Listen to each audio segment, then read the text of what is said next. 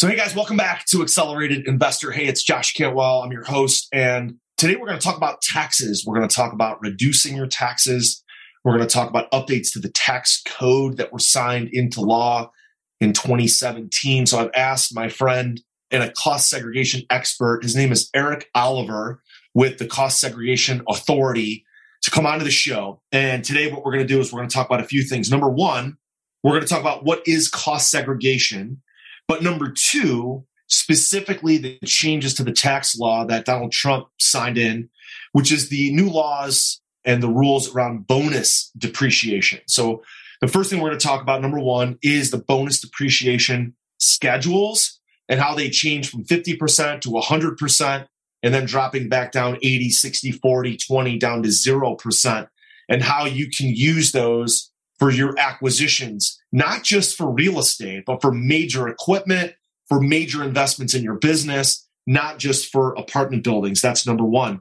Number two, Erik's going to talk about a specific strategy that he recommends for high income W two earners on how you can actually capture these depreciation write-offs. So if you're involved in a syndication, and maybe you're a doctor, maybe you're an attorney, maybe you're in e-commerce, maybe you have a high W two as a salesperson, but you've invested in a syndication, but you haven't been able to use your depreciation because you're not an active operator.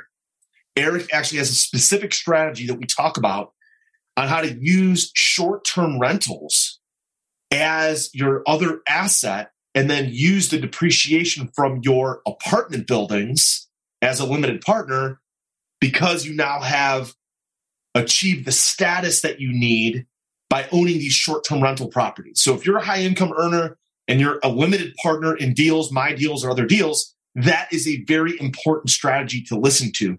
Also, number three, we're going to talk about how to basically hire a tax advisor versus a tax preparer, okay? And also, even if you do file for bonus depreciation, this is well, the fourth thing we're going to talk about, and you end up selling your building, there's what's called accelerated depreciation recapture, on why that's still better than just doing the long form thirty-nine and a half year regular depreciation schedule. So there are some real nuggets in this show, in this interview with Erik, that we haven't talked about before. And there's a couple specific strategies that Erik talks about that we haven't mentioned before. So I think you're going to love it. So here we go with Erik Oliver from the Cost Segregation Authority. I hope you enjoy it. If you do, rate it, review it, subscribe. Here we go. So Erik, listen, welcome to Accelerated Investor. Thanks so much for joining me on the show today to talk a little bit about taxes, cost seg, the state of the market. Welcome to Accelerated Investor. No, I appreciate it. Thanks, Josh. I'm glad to be here. So listen, I love to love to talk about the state of today's market, because the market's always changing and moving so quickly, especially over the last twelve months. As our audience is very aware, the Federal Reserve started raising rates almost exactly a year ago, March of twenty twenty-two. Markets changed. We'll talk about how that's impacted cost seg, but what are some things, you know, that you're working on? What are some things that you're excited about? What are some things that you're seeing opportunities in today's market that you think our audience can learn from? Yeah, you know, that's a that's a great question. One of the things that I think is really kind of a hot topic right now that we're seeing a lot of is high W two earners investing in short-term rentals. So there's, I hate to use the word loophole because it's not a loophole. A lot of people will call it a loophole, but it's not a loophole. It's actually right there in the tax code. But oftentimes as high W two earners, or if you're a passive investor, so you've got a W two job, you're investing passively, sometimes you can't use the deductions that, from your real estate, because you make too much money, or like I said, you have a W two job. But a lot of investors, we're seeing a lot more investors investing in these short-term rentals and being able to use the deductions from these short-term rentals to offset their W two income. So short-term rentals get treated a little bit differently than your multifamily or your single-family investment properties, where they get treated almost like a hotel and show that you're materially participating in the management of that property. Then you can use those deductions to offset your W two income, which you may not be able to if you just have a long-term rental or a multifamily project. So we're seeing a lot of that in the industry. And I think, you know, with raising interest rates, I do think the market will slow down a little bit. We have seen a little bit of a slowdown in transactions, but I think that for our industry, we're in kind of a unique industry where when transactions slow down, tax rates go up, we, we're kind of protected because people are always looking for cash flow, right? Whether they need a bigger down payment or they want to put more down so their monthly payment, their cash flow is better. Cost segregation is a great way to increase that tax flow. So that's, that's kind of what we're seeing on our end. Hopefully that helps. Yeah. So forgive me for my naivete, but is cost segregation an option for residential, or is that just a commercial play? No, you know, that's a great question and really a misconception in the industry. There's been a lot of changes to the tax law over the last five years, starting with the Tax Cuts and Jobs Act back in two thousand seventeen, where bonus depreciation, kind of the, the rules around bonus depreciation changed. And so, you know, if you would have asked me five years ago, back, well, yeah, I guess five years ago, six years ago now, back in two thousand seventeen, eighteen, is it just for larger properties, commercial properties, multifamily? I would say yes. You know, smaller properties usually don't pencil out in terms of cost segregation. But with some of the changes that have happened, we're doing everything from a two hundred thousand dollars single family rental, and we might save the client twenty thousand dollars, twenty-five thousand dollars in taxes, depending on their tax bracket. So definitely worth talking to your C P A about, because like I said, with those the changes to the tax law, the new provisions, it's definitely opened cost segregation up to a wider range of investors. Got it. Because what I'm putting together in my head, Erik, is if I'm a high W two earner and I'm looking at ways to reduce my taxes, so then I go buy maybe not just one, but a small portfolio, a farm full of Airbnbs, and then I can group those together and cost seg those out. Now I've got a way to prove that I'm in the management of that real estate. It's easier to prove that that you're involved in the management of the real estate on those smaller, you know, Airbnbs versus, you know, a two hundred fifty unit apartment complex where you truly are just an L P and you're not on the operating agreement, you're not in the G P. So you buy a group of Airbnbs, smaller, you manage those, even though you might have a property manager, maybe you're more involved. And then you cost seg that group of Airbnbs to create additional depreciation and additional write-offs. Is that something that you're seeing? Yeah, that's exactly right. I'll, I'll give you a real life example. I myself, I had a tax problem. So for twenty twenty-two, so I was going to owe the I R S some tax money. And so instead of paying the I R S in April, prior to the end of twenty twenty-two, I bought a condo up here near a lake and paid four hundred twenty-five thousand dollars for it. And I'm going to get about one hundred forty thousand dollars write-off that I'll be able to reduce my taxable income by one hundred forty thousand dollars. So one hundred forty thousand times a thirty-five percent tax bracket, you know, that's, what is that? Can't do that math in the top of my head. That's one hundred forty. So oh, fifty grand.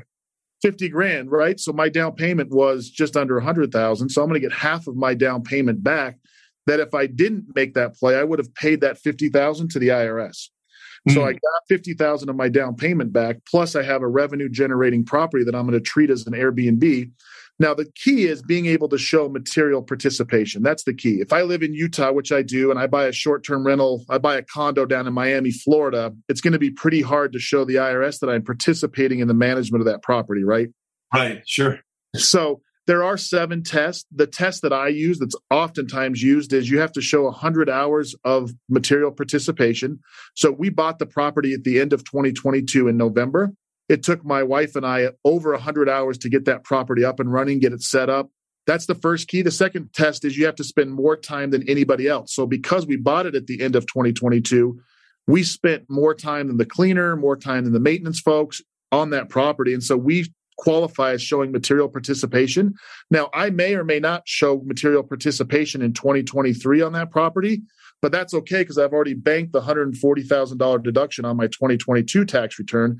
And it doesn't matter if it were to switch over and I don't show material participation. So that's a real live example of how I was able to take, you know, an eighty thousand dollars tax bill, reduce it by fifty thousand dollars and put that fifty thousand dollars down on a revenue generating property where otherwise that money would have just gone to the I R S had I not bought a property. So yeah, it's a great way for W two, because we hear that quite often, especially with the tax law is so favorable right now, Josh, with the real estate investors that we're creating these huge deductions, especially on syndication deals where I'm a limited partner. I don't need one hundred, two hundred, three hundred, four hundred thousand dollars of depreciation because I'm a W two uh, worker, right? So I don't have that kind of passive income to use that deduction. So it just gives another tool for those investors to be able to offset some of that W two income.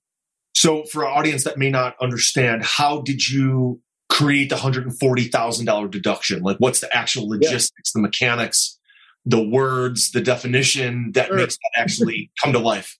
That's a great question. I, I appreciate that. So what I'm going to do is do a cost segregation study on it. So a lot of people have heard that term or familiar with that term, and I'll just kind of give you the, the quick elevator pitch on what cost segregation is. Cost segregation really is just accelerated depreciation on real estate assets. So one of the great benefits of owning real estate is you get to depreciate that over time.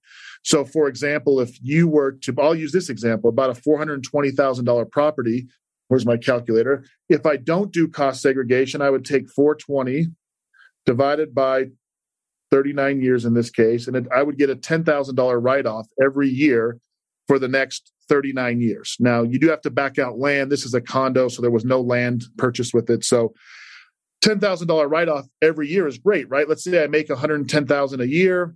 Instead of paying tax on one hundred ten thousand dollars, I get this ten thousand dollars deduction, comes off my taxable income. Now I'm only paying tax on one hundred thousand dollars. So in that case, I would have saved three thousand dollars roughly if I'm in a thirty percent tax bracket. By doing cost segregation, we're going to go in and identify the different assets within this condo and accelerate those deductions. So for example, this condo has L P V flooring. L P V flooring, according to the I R S, doesn't last thirty-nine years. It's actually a five-year asset.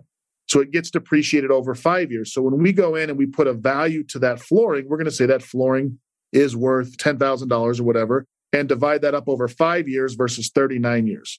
Now, and that's what we do for a number of different categories, everything from flooring, cabinets, countertops, ceiling fans, window covering, to the outside stuff. You've got curbs, gutters, asphalt, landscaping. All that outside stuff is a fifteen-year land improvement. So instead of depreciating the whole one big whole building over thirty-nine years, we're segregating the different costs into different buckets, which allows us to take our deductions up front. Now, Josh, as you can imagine, we, there's a number of reasons why we want to do that. There's time value of money, and inflation is a hot topic. I want my deduction today because I want that cash today, because that cash is going to be worth significantly less thirty-nine years from now. So give me my money today. So that's kind of cost segregation. And then there's this added piece called bonus depreciation, which I had mentioned, which was part of the Tax Cuts and Jobs Act. So as most of us know, Donald Trump revised the tax code back at the end of two thousand seventeen, two thousand eighteen. And Donald Trump is a real estate investor. And so it was very favorable to real estate investors. And one thing that came out of that was an increase in the bonus depreciation amount. So at the time, bonus depreciation was at fifty percent. And let me kind of explain what bonus depreciation is. Bonus depreciation allows you to take your deductions sooner. So at the time, before seven or at during seventeen, if you were to go buy, let's say, a bulldozer, Josh, so you go buy a million dollar bulldozer, and the law is fifty percent bonus, you could take fifty percent of that bulldozer's deductions in year one. So on a million-dollar bulldozer, you're getting a five hundred thousand dollars write-off in year one. The other five hundred thousand dollars that's left over gets spread out over the useful life of that bulldozer. Well, two things changed with the Tax Cuts and Jobs Act. One is they increased bonus from fifty percent to one hundred percent, mm. which was huge. So any properties placed into service between nine twenty-seven of seventeen and twelve thirty-one of twenty twenty-two are eligible for one hundred percent bonus. And they were pretty slick in the way they added a few words to the tax code. They said, if the property is new to you, the taxpayer. So in the past, it said the property has to be new, meaning you couldn't go buy a used bulldozer. You had to buy a brand new one in order for it to be eligible for bonus. They put a few words in there that said, if it's new to you, the taxpayer. So now I don't have to buy a new bulldozer. I can go buy a used bulldozer, and I'm not going to get fifty percent bonus. I'm going to get one hundred percent bonus, which in that case, I go buy a used million dollar bulldozer, I'm going to get a million dollar deduction because I get one hundred percent of those deductions in the first year. Mm. So that's huge. And how it plays into real estate is I no longer have to go buy a new or build a new apartment building. I can go now buy a used apartment building, an existing building built in nineteen seventy-nine, whatever, buy it for a million dollars, do a cost segregation study, and segregate those different items. One thing I failed to mention is in order to be eligible for bonus, the asset has to have a useful life of twenty years or less. So real estate, as I mentioned, is thirty-nine years for commercial, twenty-seven and a half for residential. So that's over twenty years. Mm-hmm. But But if I do a cost seg study and I break that out into five-year assets, seven-year assets, and fifteen-year assets, those are all eligible now for bonus. So you're getting one hundred percent of those deductions in the first year. And so usually on a cost seg study, we segregate about thirty percent. So going back to my original example, if I have a forty, four hundred twenty thousand dollars building times thirty percent segregation, meaning I'm going to I'm going to say on that four hundred twenty thousand dollars building that roughly one hundred twenty-six thousand dollars worth of carpet, countertops, cabinets, driveways, parking lots, fencing, lighting, one hundred twenty-six thousand dollars, I get to take one hundred percent of those short-term assets in my first year. And so again, one hundred twenty-six thousand dollars times the thirty-five percent tax bracket, you're at about a forty-seven thousand dollars tax savings. So hopefully that was a lot to unpack right there, but hopefully that gives you an idea of how we got to that fifty thousand dollars in tax savings is by segregating those items into different buckets and, and using bonus depreciation to really put it on steroids and take it all in the first year. Got it. So the one thing you mentioned, I just want you to clarify if you would. Yeah. You mentioned the dates of September of twenty seventeen until the end of twenty twenty-two. Obviously, now we're in twenty twenty-three. So what was the importance of those dates? Was that yeah. the asset, you had to buy the asset during that time? Yeah, typically you had to put it, put it into service. The I R S says in service, so it's, it can be a little bit different than your purchase date. But if you buy it and you've got tenants in there, then it technically goes into service that day you purchase it. But your in-service date, if you bought a building and it goes into service between nine twenty-seven of seventeen and twelve thirty-one of twenty twenty-two, you're eligible for that one hundred percent bonus. Now, the great thing is, is that anything purchased in twenty twenty-three, that one hundred percent bonus doesn't go away. They just lowered it down to eighty percent. Mm-hmm. So if I buy a building in twenty twenty-three, do my cost seg study, I'm going to get eighty percent of that deduction in the first year. The other twenty percent gets spread out over the useful life of those assets. So you're still getting a huge bump, eighty percent of a bump in the first year. So if you think about it this way, Josh, we were doing cost segregation when there was no bonus. Mm-hmm. Right. Because we want to take assets that are normally spread out over thirty-nine years. Let's move some of that forward and let's split it out over five, seven, or fifteen years. That's still better than splitting it up over, you know, taking one third. I'd take one fifth way before I'd take one thirty-ninth of an asset. Give me my deductions now. So when you have bonus of any amount, it's just putting that on steroids and making those numbers even bigger. So the bonus schedule as of right now, Josh, starts to phase out twenty percent every year until twenty twenty-seven when we're down to zero. Or when the tax law changes or we get a new administration or there's a number of things that could happen. They were actually talking about increasing the one hundred percent bonus into twenty twenty-three because the economy was, you know, showing us up forward to twenty twenty-three. It didn't get passed at the end of last year, so we're at eighty percent. But there is still talks that they could go back anytime this year and say, hey, we want to extend one hundred percent bonus into twenty twenty-three. They could retro date it and we could get one hundred percent bonus because the The government uses that bonus as a lever to stimulate the economy because people are going to go out and buy bulldozers, real estate, right. it, you know, cars, whatever, if they get bigger deductions. And so that's kind of the, we'll have to see how the economy shapes up this year, but that definitely could happen. Got it. Are you ready to automate and explode your real estate investing? We're searching for extremely motivated individuals who are sick and tired of wasting time and want to finally see real results from their real estate investing business. We're searching for investors looking to get to the next level and become a bigger, better version of themselves while being a more successful real estate investing entrepreneur. Apply for mentoring and coaching at joshcantwellcoaching.com forward slash podcast. That's joshcantwellcoaching.com forward slash podcast. Yeah, it would make sense to say if we're having going to be walking into a recession that it would stimulate the economy and encourage people to buy these larger assets and sure. get things going. At this point, trying to curb inflation and try to curb purchases and slow down the economy, maybe they'll skip twenty twenty-three and then and then do the bonus in late twenty twenty-four when we're truly into the recession right. and try to re-stimulate the economy in late twenty twenty-four and twenty twenty-five.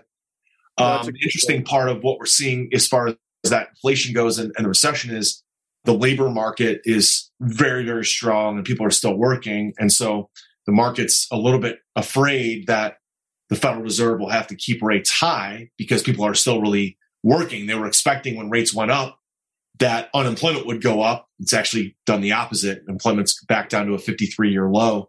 So pretty, pretty amazing stuff there. So Erik, there's all these benefits, right, of cost seg, and you want to work with a cost seg company or work with someone like you, an expert, work with your C P A to do those kind of things. We've talked about if you don't actively participate in the management as a general partner of commercial real estate. Again, we've talked about some ideas of ways to buy these Airbnbs, rental properties, and then use that as a management tool to then qualify to use your deductions. We talked about that. The one thing we haven't talked about is the possible downside, right? So I own a lot of uh, buildings. We've done nineteen acquisitions. We've owned four thousand five hundred units. We sold off some units in twenty twenty-one at the height of the market. We're down to three thousand units. We've done, I would say, a fairly conservative cost seg study on most of our assets where we're depreciating anywhere from, you know, the high teens, eighteen to twenty-five percent of the building instead of taking the full bonus and the real accelerated depreciation. And, but we do have one asset that we did the full bonus. And so, you know, I got my K one and a million dollar loss right on this massive building, right? Um, and then what happened was, is because there was an interest rate cap on the loan and there was three years of interest only, there was talk that we would then get to stabilization and then refi. Well, what happened was last year is rates went from three point eight and it capped out at five point eight. The cost of that mortgage went up. And so my operating partners are now working on continuing to operate the real estate, but now they're talking about, hey, maybe we should look at selling that building sooner than we originally uh, anticipated because there's not as much cash flow because of the cost of the mortgage went up, right? right? So real scenario that we're really in right now. And so the question then becomes is what if we end up selling this one hundred million dollars asset sooner and you have that bonus depreciation that you've already taken? Uh, now, not everybody was able to use all of that depreciation right away because it was so much depreciation. Maybe they weren't able to use it and they're carrying it forward over the next couple of years. But some people may have used it all. And then now you sell the building and now there's this re- what's called recapture. So talk a little bit about recapture, some of the dangers of recapture, and then also just how to think that through and manage it so that you can use it the right way.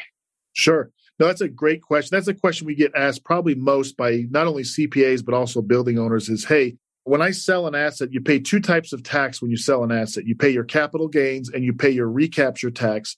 And your recapture tax is calculated based on how much depreciation you've taken.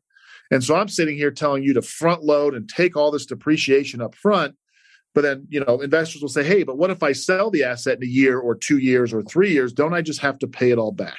And the answer is yes and no. So you do have to pay some of it back. However, you're paying it back at a lower rate on a lesser amount and saving the spread. And I'll kind of walk through how that works. So you, in your example, you got a million dollar deduction. So let's say you're in a thirty-seven percent tax bracket. That million dollar deduction was worth three hundred seventy thousand dollars because you reduced your taxable income by a million. And mm-hmm. instead of paying tax on that million at thirty-seven percent, you didn't have to because you had that deduction. So you saved three hundred seventy thousand dollars. Now, if and when you sell that asset, part of that repayment is going to be calculated at twenty-five percent recapture rate. That's the that's the high end. It, it caps out at twenty-five. Some will be lower than that. Caps out at twenty-five, and then your capital gains tax on the rest is going to be at twenty percent. So you took your deduction at thirty-seven, you're paying it back at twenty and twenty-five at the most and saving that spread. Mm-hmm. And that spread's going to be significantly more than the cost segregation study would have cost you on that type of asset, and so everyone's coming out ahead. That's worst case scenario.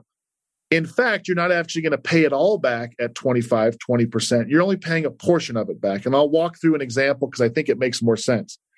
You buy a building for, let's say, a million dollars. You sell it five years later for two million dollars. If you don't do a cost seg study, when you go settle up with the I R S on that transaction, bought it for a million, sold it for two, the I R S is saying that everything doubled in value, and they're going to charge you capital gains on that doubling, right? They're going to say, okay, you bought it for a million, everything doubled in value to two million, and we're going to charge you tax on that. Well, in that scenario, your carpet didn't double in value. Your carpet's dirty and old. It's five years old. It's right. It's got stains on it now. So your carpet doesn't double in value, right? Your countertops don't double in value. Your parking lot didn't double in value. That stuff should not be part of that. Your walls and land doubled in value, but your dirty old nasty carpet didn't double. But because you haven't done a cost seg study, you just have one big asset on the books and you're saying, hey, everything within this asset doubled. I sold it for two, and now I got to pay tax on that. When you do a cost seg study, in your example, you did a cost seg study and you sell it three years later, you only have to pay back two years worth of those five-year assets because it's already depreciated three years. It's worth less than when you bought it for. So you're not paying it all back. You're paying it a portion of it back. In that example I gave you where I bought it for a million, sold it five years later for two million dollars, what are my five-year assets worth after owning the building for five years? What's the book value? Zero. Yeah, zero. Fully, fully depreciated. And C P As will argue that all day long with the I R S because they'll say, hey, I R S, you're the ones that told us carpet only lasts five years. I've owned my carpet for five years. Now the book value is zero. So kind of in theory, I guess the, the most important thing, and depreciation recapture can get pretty complicated, but for your listeners and, and for those out there, the most important thing to remember from the last minute and a half of what I've said is don't sell your dirty, nasty carpet for more than you bought it for. And if you're not doing cost segregation, you're selling your carpet for more than you paid for it five years earlier, and you're paying tax on that gain, and you shouldn't be. So in summary, take your deduction at your highest ordinary rate, pay back a portion of it, depending on how long you've owned it, at the lower recapture or capital gains rate, and save the spread. So in your example, Josh, you're going to come out ahead whether you sell it this year or hold on to it for, you know, another ten years, you're you're going to come out ahead. Yeah, got it. Love it. Fantastic stuff. So, Erik, as you look at this strategy, tell us a little bit more about your journey. You know, I'm always interested to hear the entrepreneurial journey, the growth journey from all sure. of my guests and the things that they've done to create freedom, financial freedom, to create independence. Uh, to really kind of, you know, lead their own parade, if you will. Right. And that's one of the things I always like to bring out from every guest is, so tell us a little bit about your journey in real estate or your journey as an entrepreneur, your journey of growth. And sure. what have you learned along the way? And what kind of advice from that journey would you give back to our audience uh, that they can use in their in their growth? That's a great question. So kind of my real estate journey. So I've been in sales for the last, I don't know, thirty years.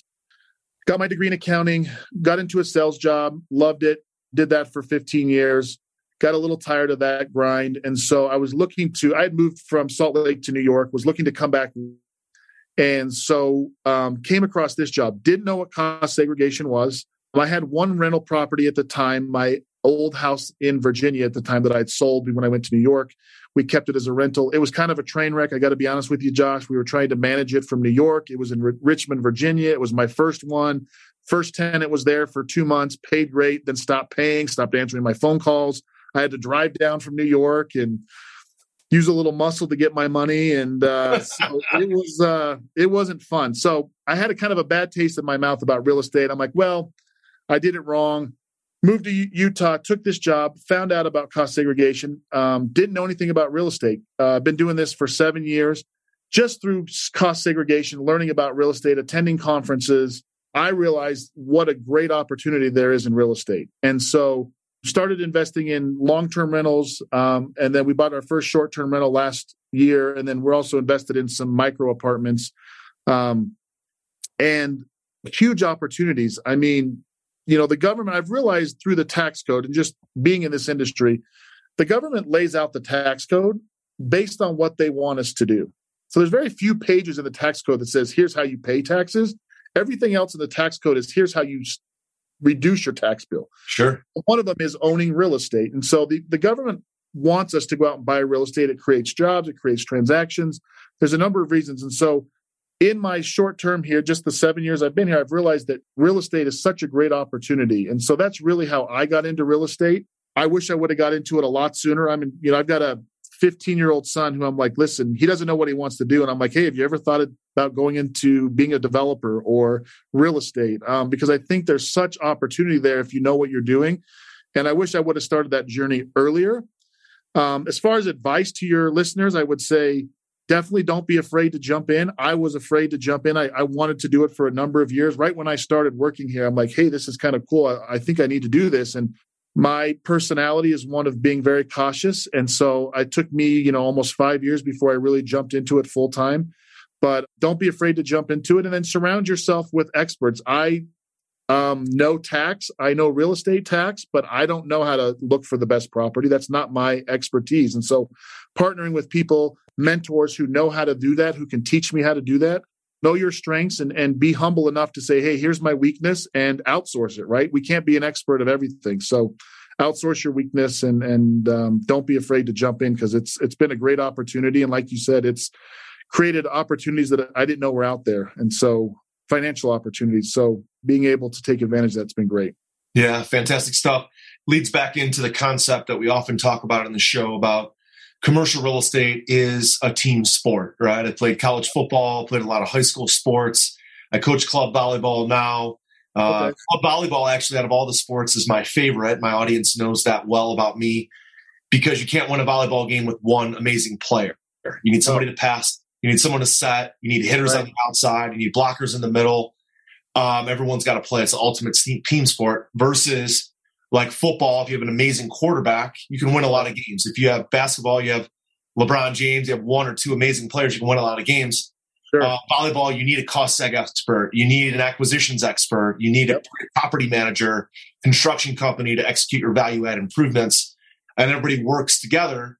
And if you're just really good at networking and really good at pulling in experts and essentially managing the managers, you can be very, very successful in real estate, residential, commercial, or otherwise. So fantastic stuff, Erik. Listen, I love the advice. There's obviously a lot to peel back, because uh, tax and cost seg is very much on an individual, person by person, building by building basis. So everybody in our audience really should have a personal tax strategy and a building by building cost segregation strategy. So with that being said, where can our audience go to learn more about you and kind of engage in your services? Yeah, so the best place is just find us on our website. My contact information is out there on our website. It's just w w w dot cost seg authority dot com. I always recommend for anybody to, if you own real estate, get a free quote. Most companies, most cost seg companies will provide you a free quote to give you an idea of what the fee would be and what the potential tax savings would be. And then just last thing I want to leave you with is I have learned, and I have seen more times than not, people leave significant tax money on the table because they're too cheap to hire a tax advisor versus hiring a tax preparer. There's a huge difference taking your tax forms to somebody who just inputs that into their tax software and spits out a number and says, here's what you owe. That's a tax preparer. You pay very little to get those services done. Not little. I mean, it's still expensive. You pay a couple hundred bucks. They do your taxes. You end up paying the I R S what they uh, what you owe and, and move forward.